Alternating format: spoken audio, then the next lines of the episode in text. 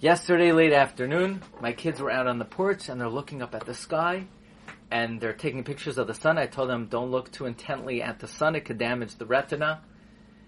And we see the sky is very hazy, foggy, but we didn't make much of it. But late this morning, the heavy fog, the thick smell of smoke was intense. What is it? Why is it so foggy, hazy? What's the smell of smoke? Where's the fire? This is something that New York City has never experienced. The skyline was almost blotted out. Planes are having a hard time land. The air quality was terrible. One of my kids had to pick them up early because of the difficulty breathing. And of course, we know there are hundreds of raging forest fires in Quebec and storm winds are blowing the heavy fog and smoke and smell to the northeast, to New York City, by us in Nassau County, throughout the tri-state area, even down south. And we know Bereshis Bar Leikim. God created the world Bishvil Rashis, for the Jewish people. And everything that takes place in the world is Bishvil Yisrael.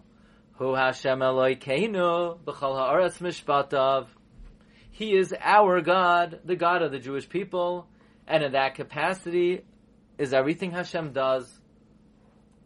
So, what can we learn from this unusual phenomenon that's affecting millions of people in the northeast of the United States of America? If in the physical world something that takes place in one part of the world reverberates to other parts of the world, 500 miles away. Quebec is 500 miles from New York City. Then that is certainly true in the spiritual world. That what a person does, what a community does in one part of the world, has a spiritual impact of what takes place elsewhere in the world. Rabbi Yisrael Salanter taught that if a Jew in Vilna speaks Lashon Hara, then a Jew in Paris will desecrate the Shabbos. Nobody is an island unto themselves. No community is an island unto themselves if the winds of the world, the physical winds, will take fire and bring its negative effects hundreds of miles away, then you can be sure in the spiritual world that the sins of a community adversely affect other parts of the world. But midah taiva maruba, the attribute of goodness is 500 times greater.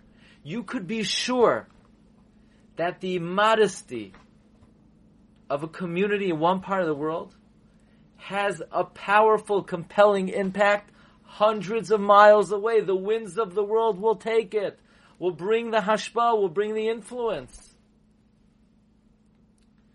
But let's talk about fire, because we know that Torah is compared to fire. Rabbi Chanan Wasserman writes that the greatest kindness one could do for the world is to learn Torah learning Torah is not just a mitzvah that accrues to the one who studies benefit, but it brings blessing to the whole world.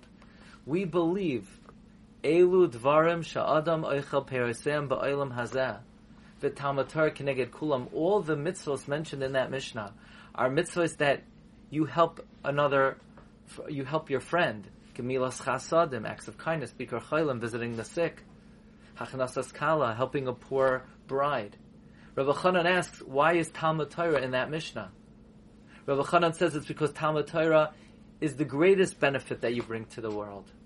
Because the world stands on Torah. The Torah literally upholds the world.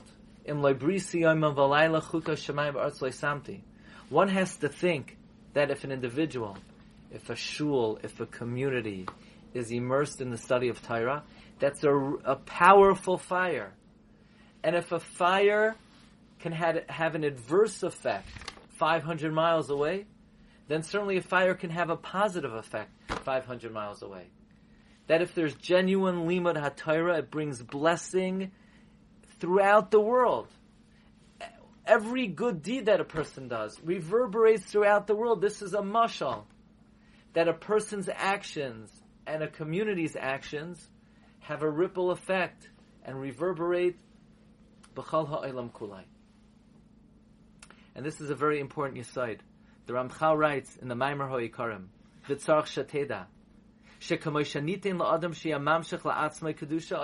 Just like a person can engender sanctity or spiritual impurity to themselves, he has the capacity through his actions. Yamshich b'chol habriya kula. He could bring, he could have effect, he could have influence in all of creation, either for good, hakadusha ayazuama.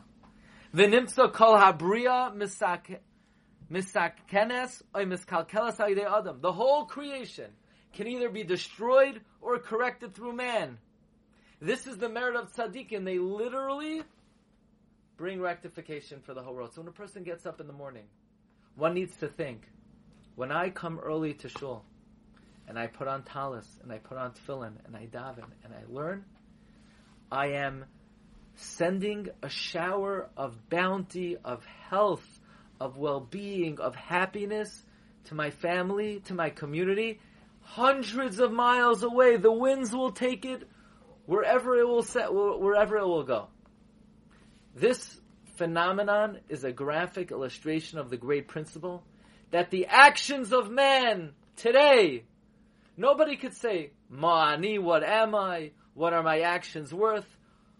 One little fire of Torah and mitzvahs could literally illuminate the entire world. May we be zoichet to use this ability and capability, letoiva, to illuminate the world, and not chas v'shalom, to bring adverse effect. Wishing everybody safety and happiness, bracha v'hatzlacha.